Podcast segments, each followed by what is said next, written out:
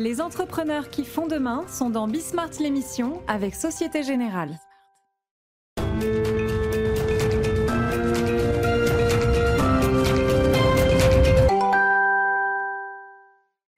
Bonsoir à tous, bienvenue dans Bismart, l'émission. Aujourd'hui, on va parler d'agriculture et plus précisément des coopératives agricoles et de leur rôle dans, leur, euh, la souveraineté alimentaire de la France. On sera avec euh, Dominique Chargé, le président de la coopération agricole.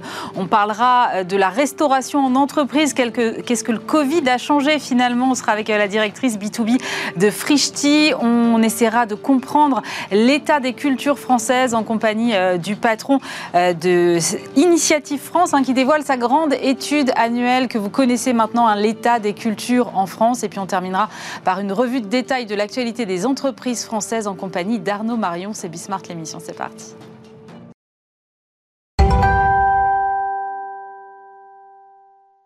Et pour commencer cette émission, je suis ravie de recevoir euh, Dominique Chargé. Bonjour. Bonjour Aurélie. Vous êtes euh, président de la coopération agricole, fédération qui regroupe donc les coopératives euh, agricoles, agroalimentaires, agro-industrielles et forestières.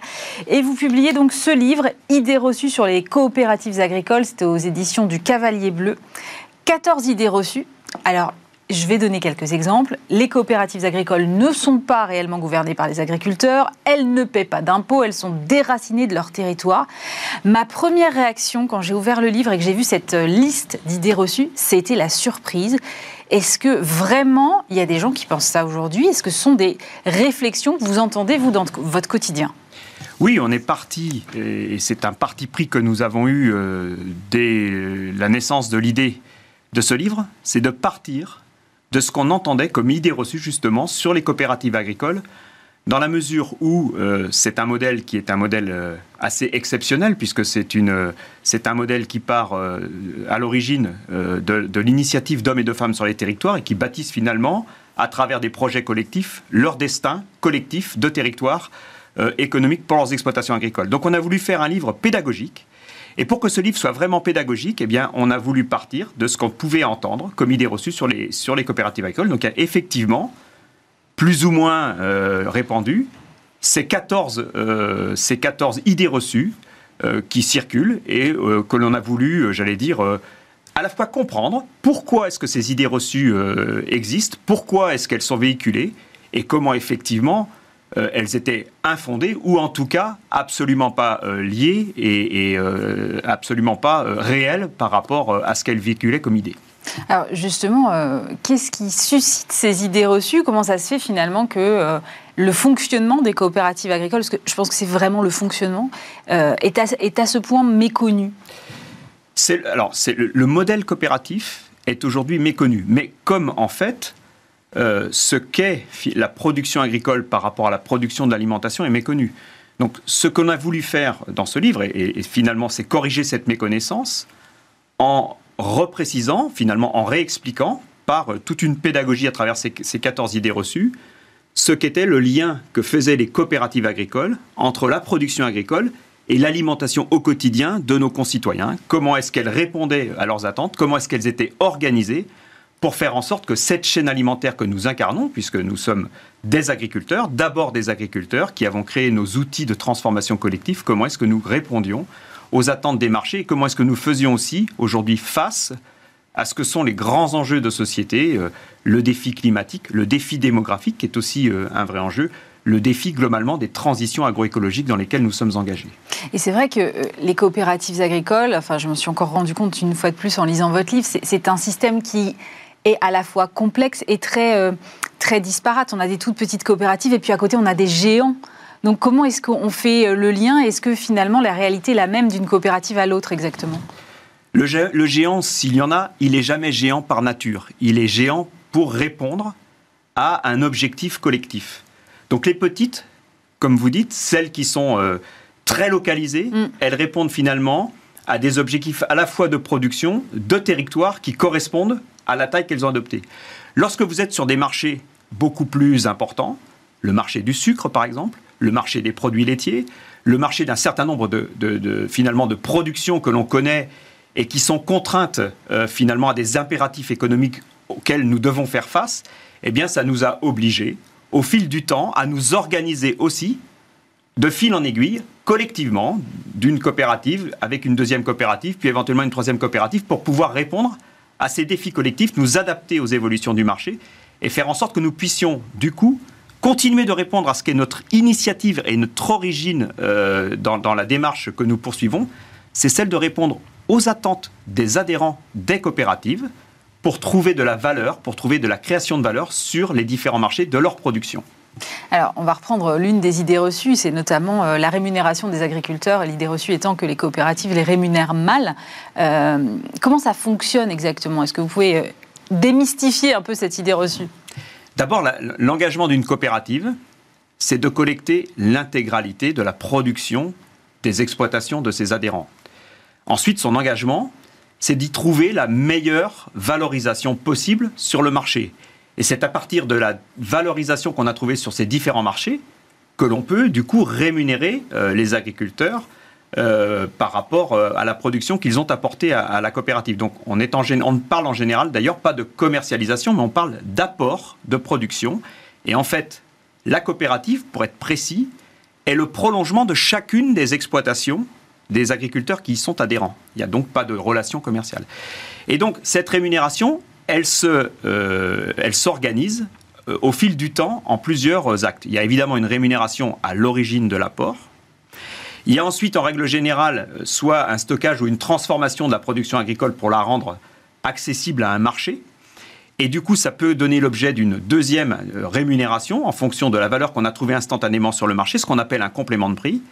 Et puis, il y a une troisième phase de rémunération qui est celle que nous faisons en fin d'année, en fin d'exercice, lorsque nous constatons le résultat sur une année, hein, au moment où nous clôturons nos, comptes, qui, fait l'objet de ce qu'on appelle des ristournes, c'est-à-dire sur le résultat, on renvoie une partie du résultat aux adhérents. Donc, en fait, la confusion qu'il y a souvent dans la rémunération, c'est celle qui consiste à ne considérer que la rémunération au moment de l'apport de la production, alors que la rémunération, elle se construit au fil du temps. Et en plus, comme chaque adhérent est aussi sociétaire de sa coopérative, il a des parts sociales, il touche des dividendes, il touche des, intérêts sur les parts sociales qui sont aussi un complément de sa rémunération. Euh, c'est vrai qu'on imagine souvent, et là vous, venez de dire que finalement il y avait plusieurs chemins et que ce n'était pas juste l'apport, mais je crois que l'une des idées reçues majeures, c'est en fait les coopératives, c'est des genres d'associations, l'agriculteur apporte sa, sa production et ça s'arrête là. Et il n'y a pas de création de valeur générée par la coopérative. Ce que vous essayez de démontrer dans le livre, euh, c'est que ça va plus loin que ça, en fait. Bien entendu. Bien entendu, ça va plus loin que ça. En fait, chaque agriculteur ne se contente pas de faire un apport de production. Il est aussi sociétaire. Et comme sociétaire, il est engagé à participer euh, à l'évolution stratégique, à la définition des objectifs qu'on va se donner collectivement. Chaque adhérent de coopérative a une voix. C'est un système démocratique des plus aboutis. Et comme chaque système démocratique, il a euh, ses grandes qualités, il a aussi ses imperfections. C'est qu'à un moment, il y a une décision qui est prise par une majorité et qui s'applique à l'ensemble. Mais en tout cas, ce système démocratique permet à chaque adhérent de pouvoir venir s'exprimer sur ce qu'il souhaiterait voir comme évolution dans la coopérative pour mieux satisfaire ses intérêts. Sachant que, comme dans toute démocratie, la somme des intérêts particuliers ne peut jamais être l'intérêt général. Et on est aussi confronté à ça, on est confronté à cette envie euh, de débat participatif, alors que nous devons effectivement avoir ce débat, mais aussi savoir décider. Et donc les coopératives sont engagées au fil du temps pour répondre à votre question dans l'aboutissement dans la création de valeur. C'est-à-dire qu'elles ont été à l'origine surtout des organisations de collecte de production et d'une commercialisation des produits bruts, mm. mais elles sont de plus en plus engagées dans la transformation pour justement capter davantage de valeur au profit des agriculteurs et avoir une meilleure rémunération finalement de la production initiale apportée par les adhérents. Le rôle d'une coopérative, c'est également d'être transgénérationnel. Ce que je veux dire par là, c'est que la coopérative, c'est un outil collectif de territoire et nous l'avons hérité de nos prédécesseurs et nous l'avons emprunté à nos successeurs à qui nous devrons la léguer comme étant un outil collectif qui leur permettra de continuer, de perpétuer finalement leur activité d'agriculteur. Sur la création de valeur, j'imagine que vous chiffrez l'impact économique euh, des coopératives agricoles. Est-ce que vous avez des chiffres là-dessus?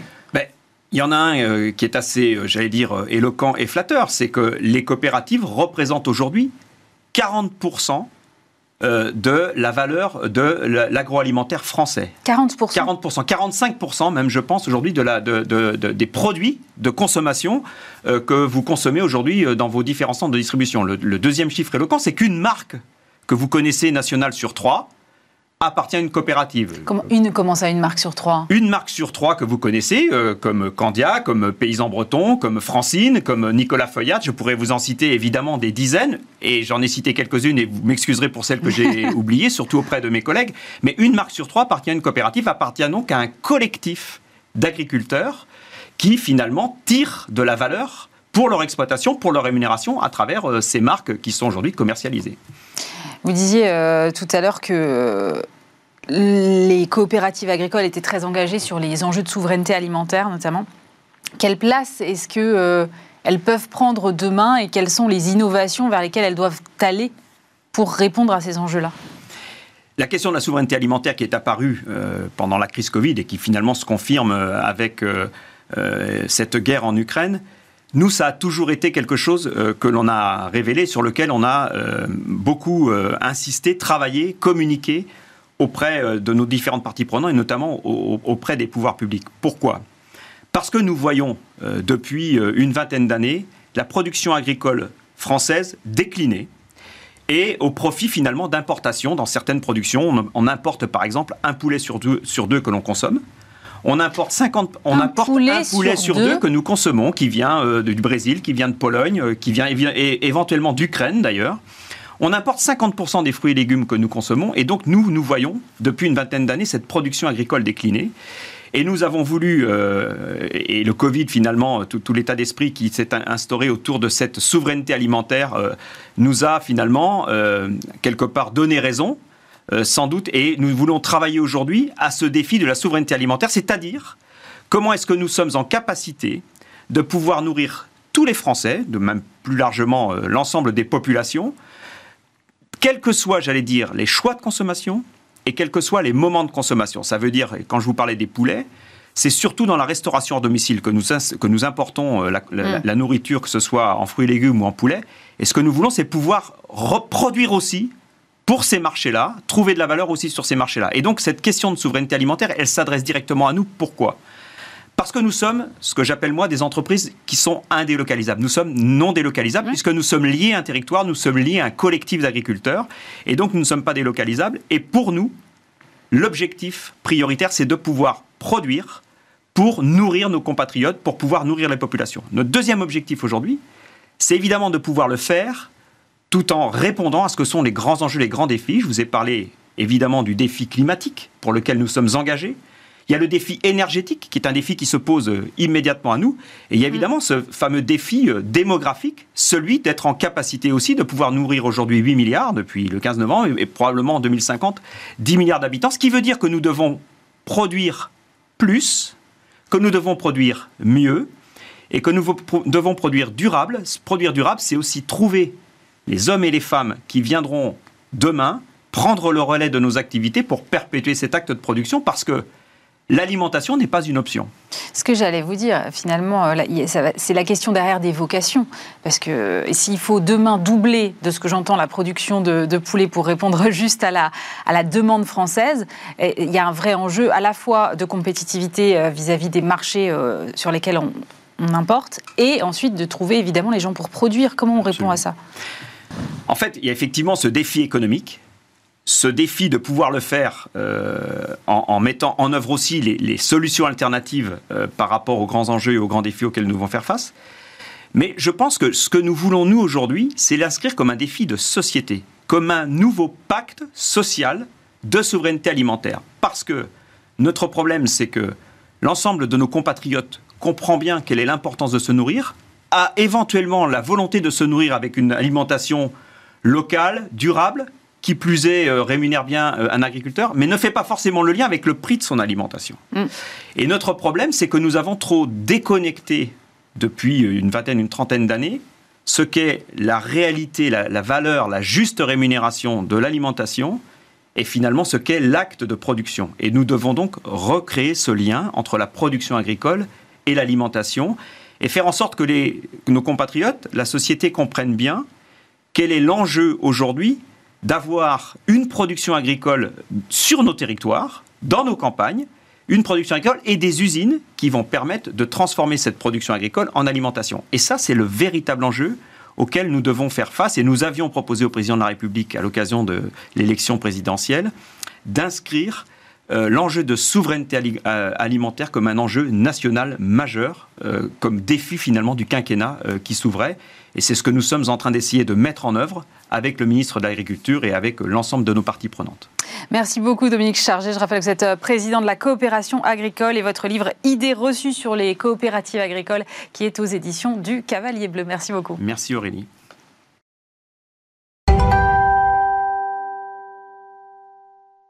On poursuit cette émission avec euh, Olivia Coville. Bonjour. Bonjour Aurélie. Vous êtes la directrice B2B de Frischti, l'un des leaders de la livraison de repas et de produits frais en France. Euh, ce marché de la livraison de repas, euh, il a évidemment été très bousculé pendant le Covid. Aujourd'hui, est-ce qu'on arrive à une certaine forme de normalisation et à quoi elle ressemble si c'est le cas? Donc effectivement, la livraison de repas a été bouleversée, mais surtout, et c'est devenu avec le Covid un besoin essentiel, euh, de pouvoir euh, se faire livrer des bons petits plats euh, cuisinés chez, soi ou des produits de supermarché. mais Frischti avait démarré du coup dès 2015. Mm. la livraison de repas avait déjà vu ça comme un besoin.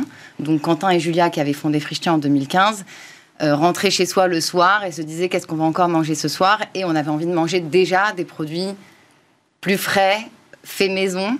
donc c'était déjà un besoin avant le Covid.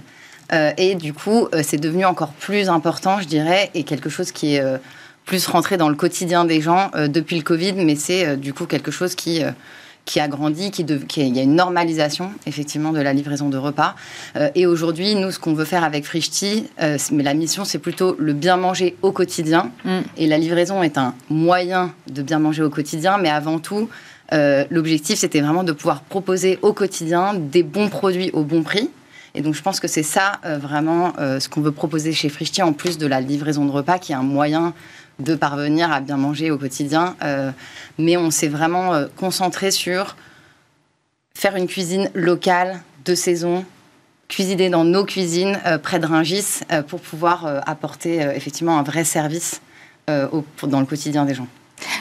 justement, vous scrutez ce quotidien des gens et, vous devez avoir une idée de ce à quoi ressemble aujourd'hui la pause déjeuner, notamment des collaborateurs en entreprise. Est-ce que, est -ce que vous pouvez nous donner des indications là-dessus? Donc effectivement, c'est quelque chose qui a beaucoup évolué aussi. Euh, donc la restauration collective, on sait qu'elle est très bouleversée en ce moment. Mm. Euh, je pense que c'est pareil, c'était des, nouvelles attentes qui sont là depuis longtemps, de, mieux manger en entreprise. Mm.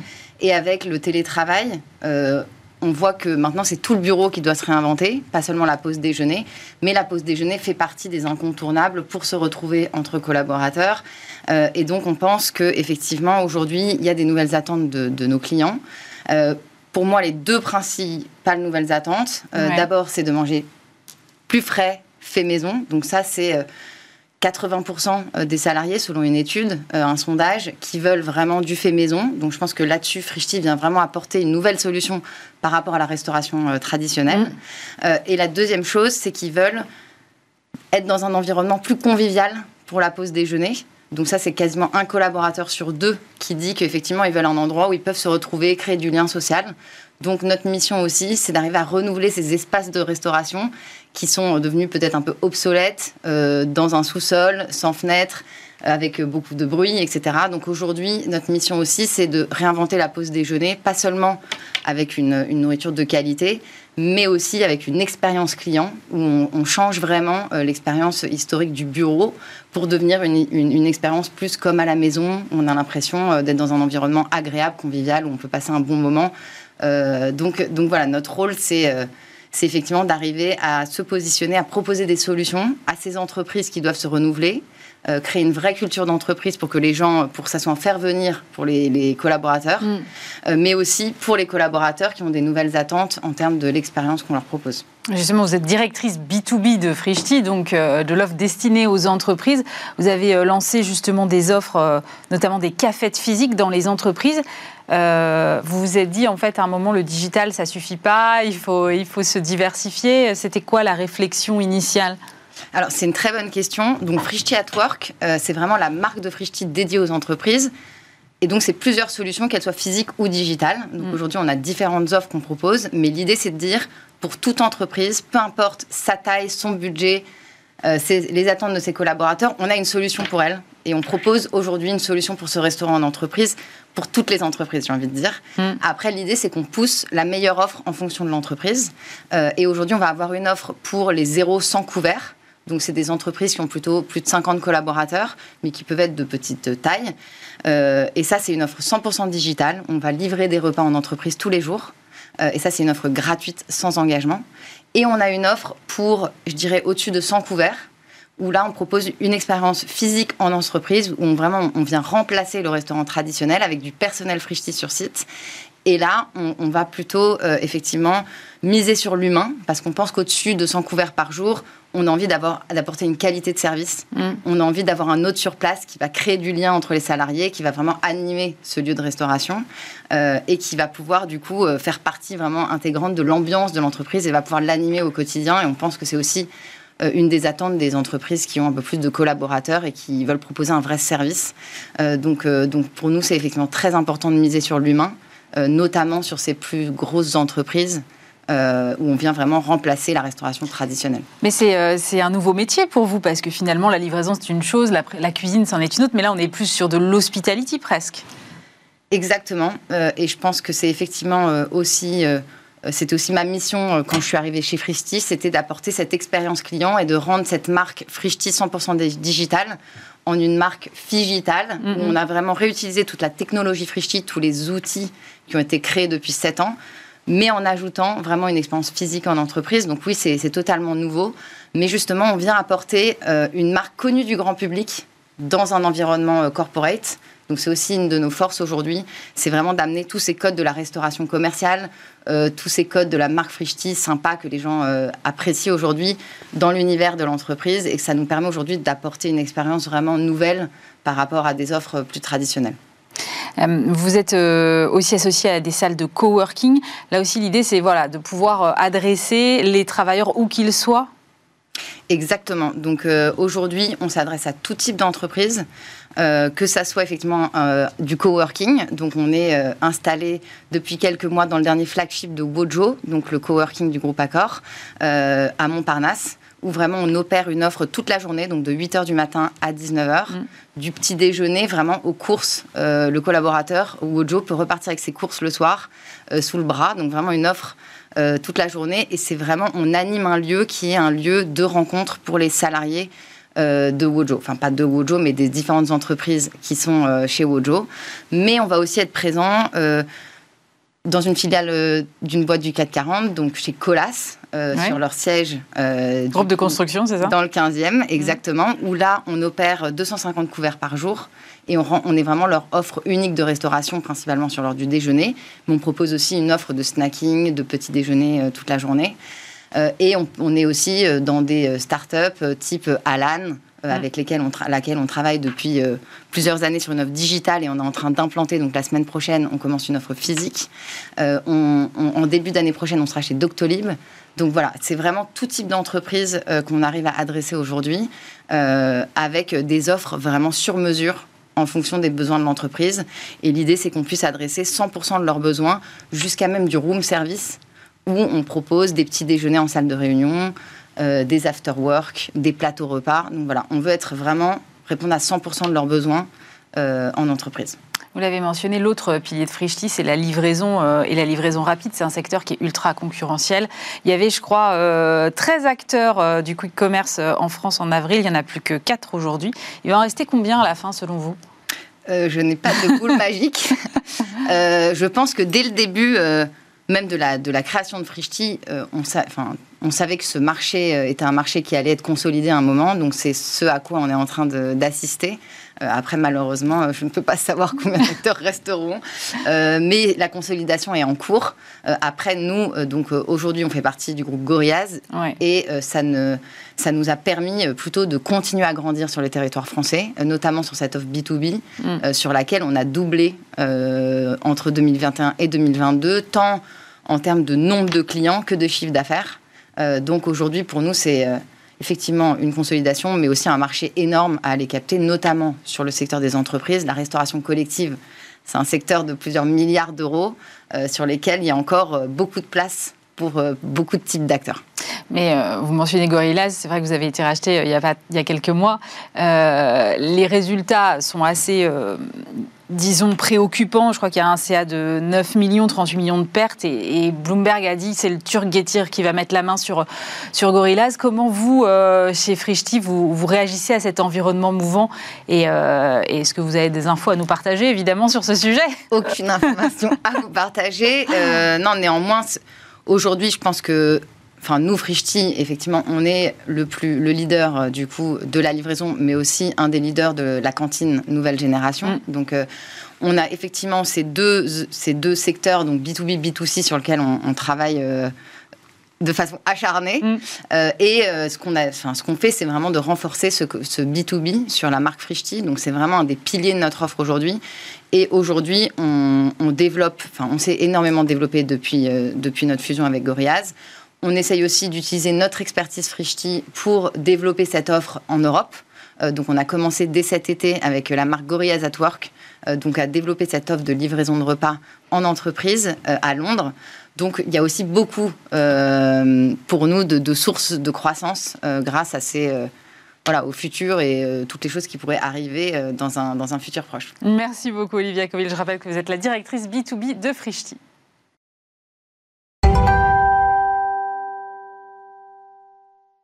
On poursuit avec euh, Bertrand Baudichon, bonjour. Bonjour. Alors, vous êtes CEO d'Initiative France, c'est l'agence média euh, du groupe IPG Media Brands, et vous publiez ce pavé que j'adore relire tous les ans, c'est la quatrième édition, l'état des cultures en France. Euh, panorama de ce qui anime les Français, des sous-cultures qui les, qui les regroupent. Et je dis l'état des cultures en France, mais il y a une modification cette année, c'est l'état des cultures citoyennes en France. Pourquoi ce petit ajout? Bah Parce qu'on a, on bénéficie d'un observatoire unique, qu'on était dans une année d'élection et qu'on a voulu voir par hasard si notre méthodologie permettait, en rajoutant un filtre plutôt sociétal et politique, euh, de retrouver le résultat des élections et comment ça s'est passé, les préoccupations des Français, euh, est-ce qu'elles étaient vraiment reprises dans les discours euh, des différents candidats, etc. Et on s'est dit, une année d'élection, on va rajouter un filtre sociétal et politique. Et de toute façon, ça nous sera utile pour notre métier de tous les jours, puisqu'on retrouve les mêmes cultures que d'habitude, mais avec un filtre plus, sociétal que d'habitude euh, où d'ailleurs on voit euh, les, grandes, les, grands enseignements assez cohérents euh, avec ce qu'on avait vu la dernière fois, sauf que la crise du Covid a tout durci, et on a pu mesurer l'état des Français et leur lien vis-à-vis du monde politique ou mm. vis-à-vis de, de, la société, et, avec les grandes préoccupations qui les touchent. Et on a vu à quel point les grands discours des politiques au moment des élections finalement les touchaient pas. Euh, ou en tout cas couvrait mal les préoccupations euh, des Français et ce qu'ils avaient en tête à ces moments-là. Alors on va revenir peut-être d'abord sur la méthodologie avant de rentrer sur les résultats. Est-ce que vous pouvez nous rappeler comment vous réalisez cette étude? Oui, on travaille euh, depuis 4 ans maintenant avec nos partenaires in crime, donc Synomia, donc une super boîte d'analyse de, d'analyse sémantique mm. et d'intelligence artificielle sémantique. on part des requêtes Google de ce que les gens recherchent sur des grandes thématiques de société ou là en l'occurrence de société. Donc euh, santé, écologie, mondialisation, euh, high-tech, etc. Euh, et, et, pouvoir d'achat évidemment. Et on, à partir de l'observation des volumes de requêtes sur ces grandes thématiques, on les regroupe avec euh, une, cartographie que tu avais bien aimée. Euh, ah oui, j'aime toujours. la nébuleuse, je l'appelle. La, nébuleuse, exactement, qui nous permet de, de, voir quels sont les grands sujets qui, qui sous-tendent la société française, mm. à quel point elles sont puissantes et à quel point elles accélèrent dans le temps ou pas, avec l'accélération du volume de requêtes dans le temps. On en arrive avec euh, effectivement cette cartographie-là.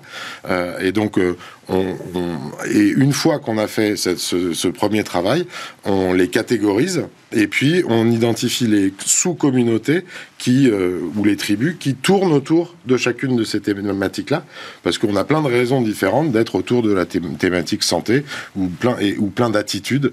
Euh, et ensuite, on rentre dans un travail quantitatif mm. euh, où on leur on, on essaye de, on regroupe, on retrouve en fait ces différentes personnes qu'on a identifié euh, qu'on a identifié grâce à ce travail sur les requêtes.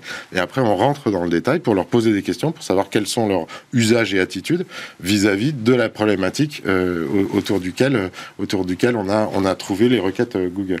Et puis une fois qu'on fait ça, comme on a une agence média, on leur pose aussi des questions sur quelle est leur consommation média et comment pour savoir comment au mieux les toucher. Mm. Comme ça, on sait à la fois quoi leur dire pour être pertinent et pour euh, conseiller nos marques, mais aussi comment les toucher euh, de la façon la plus efficace possible. Voilà.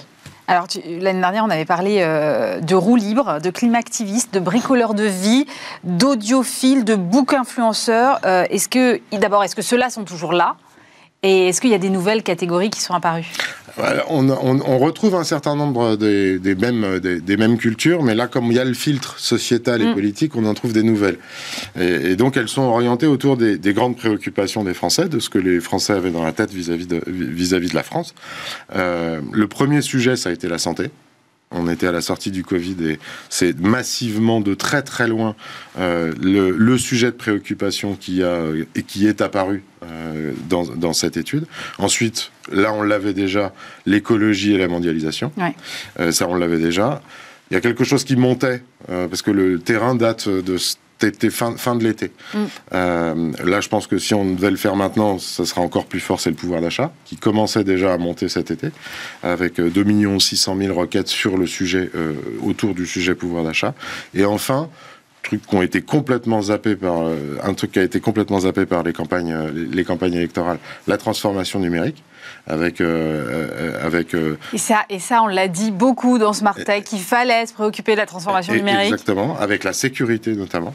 et quel est le dernier quel dernier point La sécurité, alors pas seulement la sécurité, la peur de l'immigration ou, mm. ou l'insécurité, mais aussi l'insécurité digitale justement, l'insécurité alimentaire, l'insécurité l'insécurité l'insécurité avec ce qui se passait aux frontières, avec une guerre qui était en train d'arriver à, à, nos portes, et donc la sécurité en général euh, est apparue dans les, dans, les nouveaux, dans les nouvelles thématiques. À partir de ces thématiques-là, on est arrivé avec 22 sous-cultures ou mmh. cultures euh, différentes. Donc il y en a plus que d'habitude parce qu'il y a plus de thématiques. Et puis on a essayé de les regrouper euh, en fonction de l'attitude que les Français avaient vis-à-vis du changement dont on était en train de parler. Et donc il y a, on va dire, cinq, six grands groupes de, de cultures. Il y a les combatifs c'est ceux qui se battent pour, euh, donc, euh, pour, leur, pour sauver leur pouvoir d'achat. Mm. Il y a les retraités qui veulent continuer à avoir une vie active et qui ne veulent pas être exclus de la société. Euh, il y a les communautaires, c'est ceux qui se regroupent en communauté parce qu'ils croient plus trop dans le politique ni dans ce que le, les pouvoirs publics sont en train de faire. Donc ils se regroupent en communauté pour résoudre un de leurs problèmes. Il y a les pionniers, il y a mm. ceux qui inventent des nouvelles façons de vivre, qui sont eux complètement hors normes, mais qui sont très grandissants. on avait déjà parlé des nouveaux nomades. C'est vrai. avec bah, avec le télétravail et le Covid, bah, il y a encore plus de nouveaux nomades et qui ont un, nouveau rapport au travail euh, complètement. Et ça, on, on avait commencé à le voir l'année dernière, sauf que ça s'est énormément amplifié. Il y a les vigies, ceux qui croient plus dans l'info, euh, euh, ceux qui s'organisent eux-mêmes euh, pour pour pour avoir de l'info, pour avoir leur propre système anti-fake news, etc. Donc ils ont leur propre whitelist ou blacklist de ce qui de, ce qui est acceptable ou pas. Il y a les déboussolés, malheureusement, et il y en a de plus en plus. Il y a ceux qui sont en dehors de la société, euh, soit, pour des problèmes de, de pouvoir d'achat, soit parce qu'ils n'arrivent plus à trouver leur place dans le monde du travail. Euh, donc il y a les déboussolés, il y a les paumés, quoi, en gros. Et puis il y a les décrochés, euh, qui est un peu, qui est encore pire. Eux, ils sont déjà un peu sortis du, système. Donc ce qui, est, ce, qui est, intéressant, c'est que on a voulu aussi voir si il y avait à ce point-là le rejet de la chose politique dans cette étude. Et alors? Et en fait, pas du tout. Euh, en fait, euh, euh, ce dont on s'aperçoit, c'est que je, crois en l'État, et c'est assez vrai dans toutes les, dans, toutes les cultures qu'on a pu identifier. Finalement, je crois en, l'importance d'un État et, et, dans ma chance d'être français, sauf que il s'occupe pas de mon sujet à moi, de mon sujet de préoccupation. Mais donc, on n'a pas complètement laissé tomber l'affaire politique. Et, euh, à la limite, même, euh, il y, a, une culture qui est intéressante, qui sont les engagés abstentionnistes.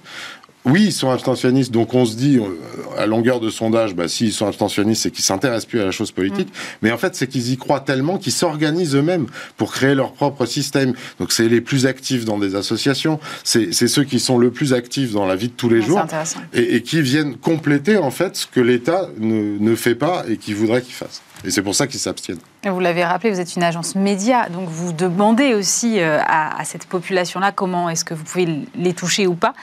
Est-ce qu'aujourd'hui, il y a encore des moyens d'adresser toutes ces sous-cultures ou il y en a qui, non, on ne pourra plus les adresser, c'est terminé? On, pourra toujours les adresser, mais avec des médias très spécifiques.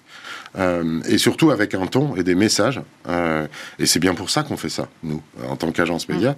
C'est que notre credo, c'est la pertinence. C'est pas euh, parler à tous avec le même discours. Non, ça marche plus, ça, on, a, compris. En, ayant le, plus de parts de voix possible au meilleur prix possible, c'est plus notre métier.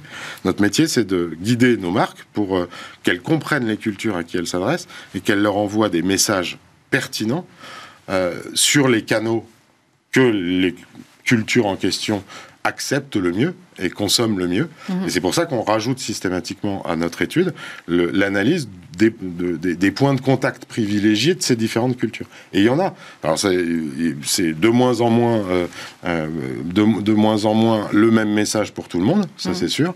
Sauf quand on est en train de vouloir rassurer toute une population sur des sujets qui, euh, comme, comme l'écologie par exemple, ou la responsabilité sociétale d'une entreprise, où là ça vaut le coup de donner ses preuves au plus grand nombre. Et après, d'attaquer avec d'autres médias qui sont plus personnalisés ou personnalisables euh, des points de préoccupation autour de l'écologie ou de la responsabilité sociétale qui intéressent plus telle ou telle culture. Donc ça nous sert de GPS pour aider nos annonceurs à, se frayer un chemin dans ces cultures qui sont extrêmement mouvantes et de plus, de plus en plus puissantes et administrer des messages, maintenant qu'on en a la possibilité avec le digital, euh, administrer des messages qui sont personnalisés et plus pertinents pour chacune des communautés auxquelles on veut s'adresser. Mais ça va devenir quand même un, gros casse-tête pour les marques d'adresser de, façon aussi fine tout en gardant la pertinence et la cohérence du message. Euh, c'est le boulot, c'est pour ça qu'elles ont besoin d'avance. donc, euh, donc ça... Et ça, j'étais sûr que vous alliez me faire cette réponse. c'est pour ça qu'elles ont besoin de nous encore, euh, à la fois des agences médias et des agences créa, mm. parce qu'effectivement, il y a une surmultiplication des messages. Maintenant qu'on a la possibilité d'en adresser un différent à chaque, quasiment par point de contact et par personne à qui on s'adresse, donc ça a sur, démultiplié les messages. ça génère un besoin de faire collaborer, et c'est ça le d'ailleurs le plus grand euh, centre d'intérêt ou centre de préoccupation des annonceurs en ce moment, c'est comment je fais collaborer mes différents corps de métier les uns avec les autres. Avant, j'avais un silo entre la créa et le média. Aujourd'hui, tout ça a complètement explosé parce qu'on voit bien avec des études comme celle-là que euh, à, partir, euh, à partir du moment où on s'adresse potentiellement à 22 cultures pour une campagne, c'est un peu exagéré, mais ça peut arriver. Ça peut arriver. Il y a 22 messages différents à adresser parce que 22 points de préoccupation à adresser. Merci beaucoup pour cet éclairage, Bertrand Baudichon, CEO d'Initiative France. Je rappelle votre étude, l'état des cultures citoyennes en France. Merci beaucoup. Merci infiniment.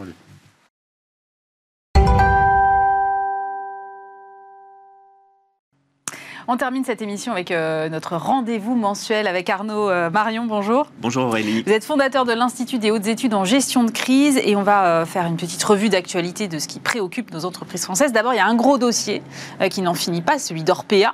grande campagne de communication cette semaine avec le nouveau patron du groupe d'EHPAD privé qui s'exprime dans la presse.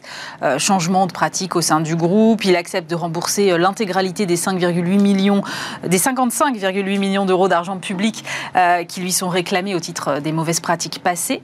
Donc on pourrait se dire tout va bien, Madame la Marquise, ça y est, la crise est terminée, on passe à autre chose. Mais vous me dites non, non, non, non, non. En sous-jacent, il y a une petite fronde des créanciers et des actionnaires. Qu'est-ce qui se passe sur Orpea En fait, il y a, il y a une succession de beaucoup de choses et il y a beaucoup de choses qui sont quand même incompréhensibles. À la base, il y a un livre qui s'appelle Les Fossoyeurs. Alors moi, je ne suis pas capable de savoir quelle est la part du vrai du faux, mais enfin, visiblement, le livre a révélé euh, beaucoup, beaucoup de choses. On n'est pas, on n'est pas juge. Donc, c'est un sujet, je dirais, de gestion, de traitement des euh, patients qui sont là euh, et autres.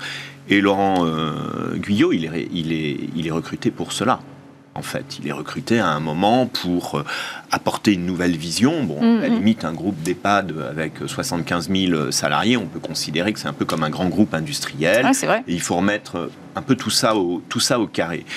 Et puis, on a dévié sur des sujets financiers. Alors je dis des parce que il y a des choses qui sont passées assez inaperçues au mois de juin. Il y a eu une première procédure de conciliation, mais qui n'a concerné que les créanciers bancaires. Et puis tout d'un coup, alors quand on fait une procédure de conciliation, vous savez, c'est une procédure confidentielle et autres qui consiste à trouver euh, un accord avec euh, des créanciers. En l'occurrence, c'était permettre, euh, je dirais, au groupe de respecter ses échéances. Et là, on nous a dit, il y a eu un communiqué de presse, bon ben voilà, on a trouvé un accord avec les créanciers bancaires, à qui, et ça a de l'importance, on a donné un certain nombre de garanties. Bah oui, j'imagine. Euh, mais euh, ils nous aident, ça va nous permettre de respecter nos futures échéances et de pouvoir investir. Donc en fait, on s'inscrit dans une pérennité, ce qui est l'objectif d'ailleurs d'une procédure de conciliation. Euh, il faut savoir quand même qu'à l'époque, cette procédure de conciliation n'a euh, concerné que les créanciers bancaires et pas les et autres. Pas les autres. Mais pourquoi C'est habituel ça de façon c'est pas forcément habituel, mais en tout cas, euh, ça pose question. Et à l'époque, d'ailleurs, le parquet a émis des réserves, ce qui est quand même rare dans ce genre de, dans ce genre de procédure.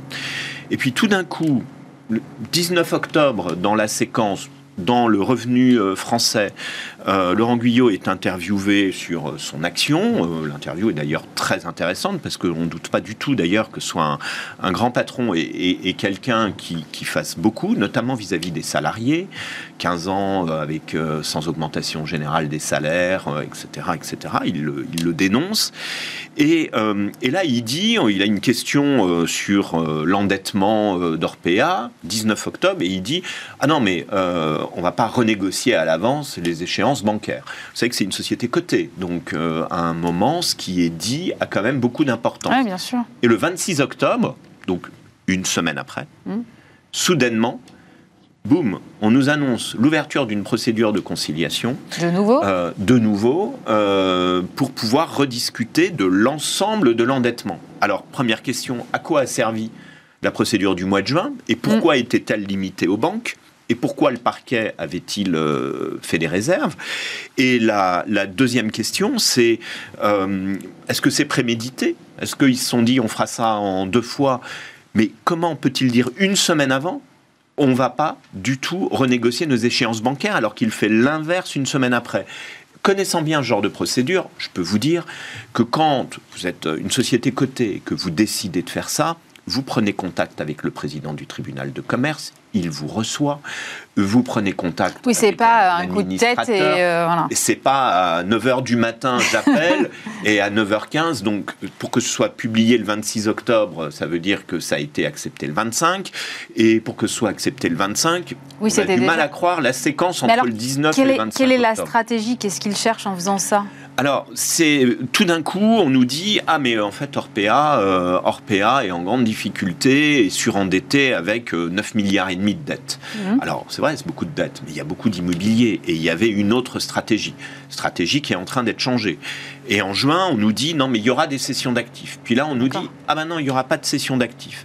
Et dès l'annonce de la conciliation, alors c'est là où on arrive à un troisième stade, on dit bon bah si on n'arrive pas à trouver L'unanimité parmi nos créanciers, il y en a 750. Ah oui, donc pour l'unanimité, il faut y aller quand même. Voilà. Euh, si on ne trouve pas une unanimité avec nos créanciers financiers, hein, il faut préciser, bah on ira dans une procédure de sauvegarde accélérée. Donc là, il y a une espèce d'enchaînement on laisse plus ou moins entendre que finalement, bah oui, on s'est décidé au mois de juin, euh, on a fait cette procédure de conciliation, mais peut-être que les chiffres n'étaient pas euh, tout à fait les bons. Et alors là, vous avez quoi? Vous avez des actionnaires qui euh, se sont alliés et, et, qui disent, qui ont fait une action de concert et qui disent, attendez, nous, on comprend pas, nous, on s'est renforcés au moment, quand l'action valait 25 euros après la procédure de conciliation, en disant super, la société est stabilisée, aujourd'hui, hein, ça vaut à peu près 7 euros, c'est-à-dire 400 millions d'euros. C'est-à-dire que cette entreprise valait à peu près 2 euh, milliards. Alors, elle en valait euh, bien évidemment 5 euh, milliards au début de l'année, mais elle en valait encore 2 milliards, quelque chose comme ça, vers le mois de juin, après la première procédure de conciliation tout d'un coup, nous, on achète sur le marché et puis finalement, vous nous dites ah bah non, euh, on s'est trompé ou on n'a pas fait suffisamment. Donc vous avez les actionnaires.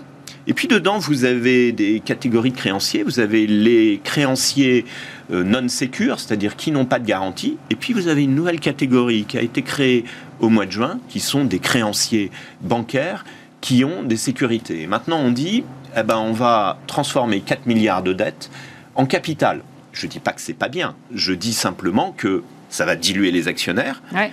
Et surtout, les parités vont pas être les mêmes entre ceux qui ont des garanties et ceux qui n'en ont pas. Donc, du coup, il y a une espèce de fronde qui est en train de s'organiser. Actionnaires mécontents, parce qu'il oui, forcément. beaucoup d'actions. Euh, Déjà avec une action divisée, si on vous la dilue, euh, voilà. Exactement, ça va aller à peu pas loin de 100 euros, 90 euros, je crois, en début, euh, en début d'année. et vous avez les créanciers qui se sentent complètement floués et qui disent mais pourquoi deux procédures de conciliation à trois mois d'intervalle, on ne voit jamais ça. Et pourquoi vous nous avez pas conviés Et pourquoi vous avez donné des garanties? Parce qu'on était nous aussi, euh, euh, nous sommes nous aussi des, des créanciers. Et euh, donc du coup, ça va faire trois niveaux. Et puis il faudra de l'argent frais en plus.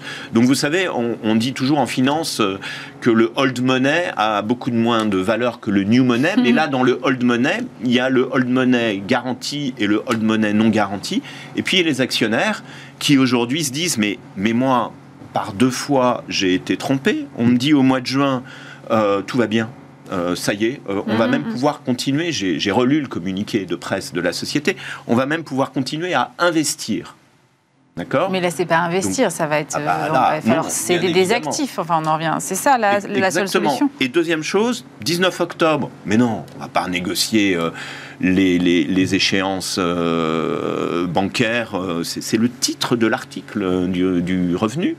ah bah non, pas du tout. On va pas du tout négocier nos échéances à l'avance. Et une semaine après, ah bah non, on annonce la renégociation de toutes les échéances. Donc il y a une séquence qui est curieuse, avec aussi beaucoup de choses finalement euh, assez, euh, assez curieuses, euh, quand même, qui, d'abord, on parle plus de finances aujourd'hui que des sujets de, de maltraitance ou mm-hmm. autres, alors que c'était quand même ça le changement de gouvernance. et ensuite, moi je trouve que je suis allé regarder sur le site d'Orpea le conseil d'administration, parce que moi, vous savez, on regarde toujours ensemble la gouvernance. Absolument, c'est toujours instructif. Et là, j'ai découvert quelque chose qui est quand même assez curieux. Euh, Guillaume Pépi est devenu le président du conseil d'administration. J'ai rien à dire sur sa, sur sa personne. C'est un grand monsieur, un patron euh, et autres. Mais est-ce que vous saviez que durant les deux dernières années, il était le senior advisor de CPPIB, qui est le fonds de pension canadien, qui est juste le premier actionnaire d'Orpea, 15% du capital. Et donc, euh, il a été le senior advisor en charge du vieux continent, donc de l'Europe et plus spécifiquement de la France. Donc c'est-à-dire que au nom de CPPIB, c'est lui qui euh, veillait sur la participation dans euh, Orpea fonds de pension canadien qui en plus a de grands principes euh, éthiques, etc. Je ne dis pas qu'ils sont responsables de ce qui Non, non, bien sûr, mais ça pose question quand même. Victimes. Et d'abord, je l'ai vu nulle part. Alors, c'est disclosé, hein c'est mis, euh, c'est mis qu'il l'a été. Je suis allé rechercher quand même le communiqué euh, de l'époque, de juillet 2020, tout est, sur, euh, tout est sur Internet.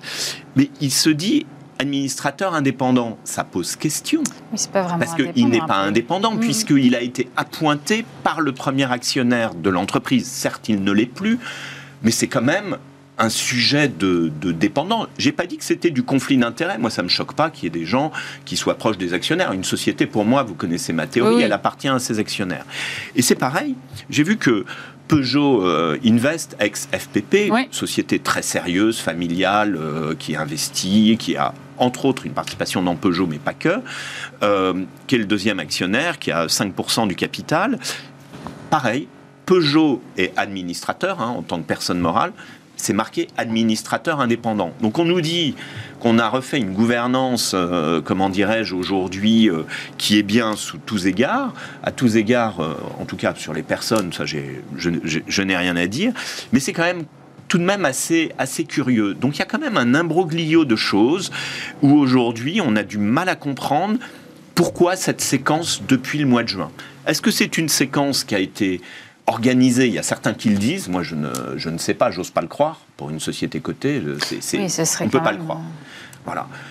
Ou alors, ça signifie quoi? Ça signifie qu'on n'avait pas les bons chiffres en juin Ça signifie qu'on s'est trompé dans les prévisionnels Parce que là, on nous dit, on n'aura plus d'argent, on sera à court d'argent à partir du mois de euh, février ou mars. Résultat, qu'est-ce qui se passe? Ils, ils devaient céder des actifs, ils n'arrivent pas à en céder. Et pourquoi ils n'arrivent pas à céder des actifs Tout simplement parce que qui va acheter des actifs immobiliers dont la contrepartie est un groupe fragile dont vous ne savez même mm. pas s'il va réussir à payer ses loyers, puisque c'est à peu près ce qu'on apprend euh, aujourd'hui, et euh, vous savez très bien que les, critères ESG, euh, e ISR des investisseurs, etc., aujourd'hui, Orpea ne fait plus partie de ces critères. Donc c'est certainement la difficulté dans la difficulté en tout cas, on suivra ce dossier, Arnaud. Euh, je voudrais qu'on reparle de l'inflation. On l'a déjà un peu évoqué, mais c'est vrai que ça, s'amplifie quand même. Donc, c'est vraiment en train de devenir un nouveau paradigme là pour les chefs d'entreprise. Et vous m'avez dit, il y a des côtés négatifs, mais il y a aussi du positif. Alors, moi, j'ai un peu de mal à voir le positif. Donc, euh, éclairez-moi. Ah, d'abord, euh, il faut remonter à avant 1992 pour que nous ayons une inflation supérieure à 2%. 30 hmm, ans, donc. Voilà, 30 ans. C'est-à-dire que, globalement, il y a très, très, très peu de chefs d'entreprise qui ont dirigé une entreprise dans une telle période en, temps d'inflation. non, mais déjà, faut se le dire. Donc, personne n'a l'expérience de la gestion euh, par temps d'inflation, qui n'a pas que du mauvais. On, effectivement, on pourra le, on pourra le voir. première chose. La deuxième chose, c'est que l'inflation, elle concerne tout le monde, bien évidemment. Elle est importée. Euh, il faut le dire ce qu'il y a, elle est importée notamment euh, à cause du, conflit euh, russo-ukrainien, à cause de l'énergie, à cause de tout un tas de choses. Mais on est dans une période où finalement il y a un peu une fenêtre où on est, les, entreprises ont globalement réussi à répercuter cette inflation. Mhm. Alors c'est le pricing power, c'est-à-dire la capacité à répercuter sur les prix de vente. C'est très pas pour tout le monde quand même le pricing power. Non, mais dans les, moi j'ai vu beaucoup d'industriels, j'ai vu beaucoup de dossiers industriels. Une grosse partie a réussi. Après, il y a toute une catégorie qui n'y arrive pas. Le, boulanger, le restaurant, euh, parlons des petits, euh, pour eux, c'est une grosse catastrophe. C'est x4, x5, x6, x8 pour euh, les notes d'électricité. Et croyez-moi que ça prend leur marge, ça prend le salaire du patron et peut-être parfois le salaire du patron et le loyer. Mm, mm. Donc ça, c'est un, c'est un vrai problème. Donc en fait, les entreprises aujourd'hui, moi je leur dis, arrêtez de regarder le chiffre d'affaires. C'est pas de la croissance. Mais qu'est-ce qu'on regarde dans ce cas alors La marge brute. Ah oui. Vente moins achat et on regarde quelle est l'évolution de cette marge brute. Moi, je refuse que le chiffre d'affaires, je refuse qu'on me dise, je passe de 10 euh, millions à 12 euh, millions de chiffre d'affaires, je suis en croissance. Non, il y a l'effet volume, il y a l'effet valeur. Euh, aujourd'hui, il faut regarder exclusivement la marge brute. C'est une donnée qui est quand même globalement nouvelle, avec quand même au milieu de ça, le vrai problème, c'est l'énergie. Bien sûr. Et, là, euh, ce vrai problème, c'est que finalement, les mesures qui ont été mises en place, c'est un peu comme les commerces il y a deux ans. Euh, c'est-à-dire que euh, tout le monde pilote à vue, et on sait que ça ne couvre que 25% de l'écart de coût entre 2022 et 2023. C'est-à-dire c'est quand même assez faible. Et ça, ça va être un sujet pour beaucoup de petites entreprises, en tout cas, et pour tous les industriels qui n'arriveront pas à répercuter. Mais moi, j'ai vu un industriel cette semaine, il a fait en un an cinq hausses de prix. D'accord? Cinq en un an, et c'est passé. Cinq hausses de tarifs, et c'est passé. Il est dans du B2B2C, d'accord Donc, qui vend à des professionnels qui, vendent aux particuliers. Qui vendent à des particuliers, voilà. Euh, et euh, il a réussi parce qu'il y a des secteurs où, bah, de toute façon, vous avez besoin de quelque chose, bah, vous l'achetez. Euh, maintenant, on sait qu'avec la grande distribution, c'est toujours extrêmement compliqué mais ils ont été obligés de le faire parce que sinon ils n'avaient plus rien dans leur, dans leur rayon. Euh, maintenant, la vraie difficulté, ça va être effectivement le coût de beaucoup plus le coût de l'énergie que euh, le reste. Et puis, il y a à mon avis un effet qui se coule, mais dans le mauvais sens en 2023, c'est euh, va-t-on réussir à répercuter l'augmentation de tous les coûts, y compris la spirale inflationniste au niveau des salaires? Bah oui, bien sûr. et ça, ça c'est le vrai sujet, c'est-à-dire les coûts globaux, les coûts industriels, comme au sens général euh, du terme. Euh, et, et, il faut casser cette spirale le plus vite possible. Vous savez qu'en 1983, le, virage pour casser l'inflation, il date de 1983 avec la désindexation, bah, salaire et salaire et prix. Euh, puisque vous parliez d'industrie, euh, comment va l'industrie dans ce contexte? Est-ce que justement toutes ces questions d'inflation, de coût de l'énergie euh, nous laissent entrevoir des défaillances ou est-ce que pour l'instant ça tient? Mais c'est vraiment des chiffres en trompe-l'œil en fait, ça tient ça tient. Alors les chiffres globaux, moi j'étais avec le secrétaire général du, du CIRI euh, la semaine dernière, dans le cadre de la semaine du, restructuring, euh, et euh, on, en a, on en a discuté. Il n'y a pas de vague au CIRI. Au CIRI, c'est les gros dossiers. Ils ne sont pas de vague. Il y a des dossiers très précis. On les connaît tous, sont déjà dans la presse. Hein. D'accord, les, verriers, les, tout ce qui est énergo, énergie intensif. intensif Voilà. donc, un, ils n'ont pas de vague. Deux, il n'y a pas de vague de restructuration de PGE pour l'instant. D'accord? Ce qui est plutôt une bonne nouvelle. Hein. Plutôt une bonne nouvelle, alors qu'ils sont quand même depuis six mois à peu près maintenant, six mois hein, déjà, en, remboursement. Mm. Donc, euh, j'ai toujours 4 ou 500 euh, dossiers en, restructuration. Il y a une sorte d'un millier de dossiers euh, qui sont plus spécifiquement remontés à la surface pour les sujets de, de coût de l'énergie. Et le nombre de faillites a augmenté, rattrape par rapport à avant, mais on est encore largement en dessous de, 2019. Et on devrait revenir. En 2019, on était à 55 000 faillites. Là, on va atterrir euh, en 2022, d'après les chiffres, autour de 38 000, 39 000 faillites. En rythme annuel, on est quand même déjà un petit peu plus euh, élevé. On est autour des, 45 000. On sera peut-être à entre 50 et 55 000 en 2023. Mais il n'y a pas de vague. Il ne va pas y avoir de vague de rattrapage. Même si on voit là dans les chiffres publiés par l'INSEE cette semaine que euh, le moral dans l'industrie baisse un peu quand même, qu'on commence à avoir cette petite amorce, ça vous inquiète pas outre mesure? Alors en fait, il y a du trompe-l'œil parce que euh, il y a eu aussi tellement de mesures de soutien que les entreprises bénéficient encore de ces mesures de soutien. Elles n'ont remboursé que très peu de leur PGE.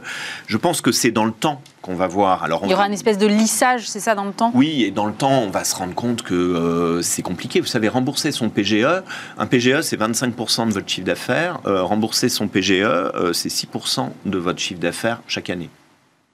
D'accord? Ouais. Donc, ça fait Quelle est l'entreprise française qui fait 6% de cash flow net, marge nette.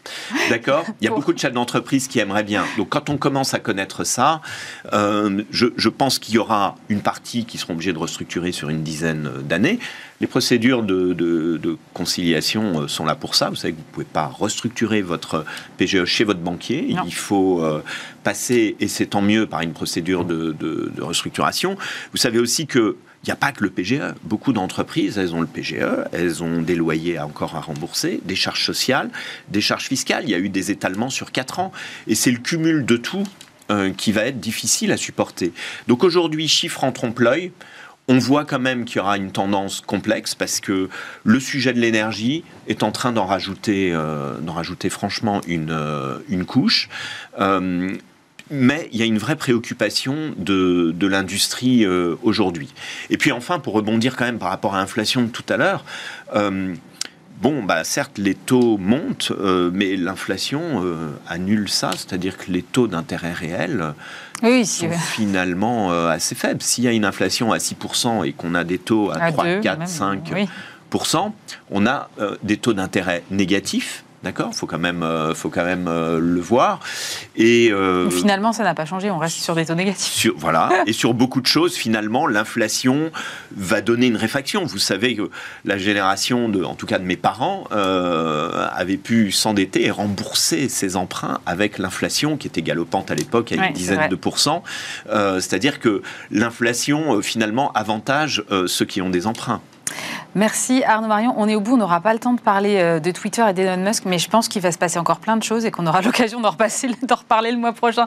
Merci beaucoup Arnaud Marion, fondateur de l'Institut des hautes études en gestion de crise. C'est la fin de cette émission. Merci de nous avoir suivis. Bien sûr, on se retrouve vendredi prochain et puis lundi, vous aurez le plaisir de retrouver Stéphane Soumier. Passez un bon week-end.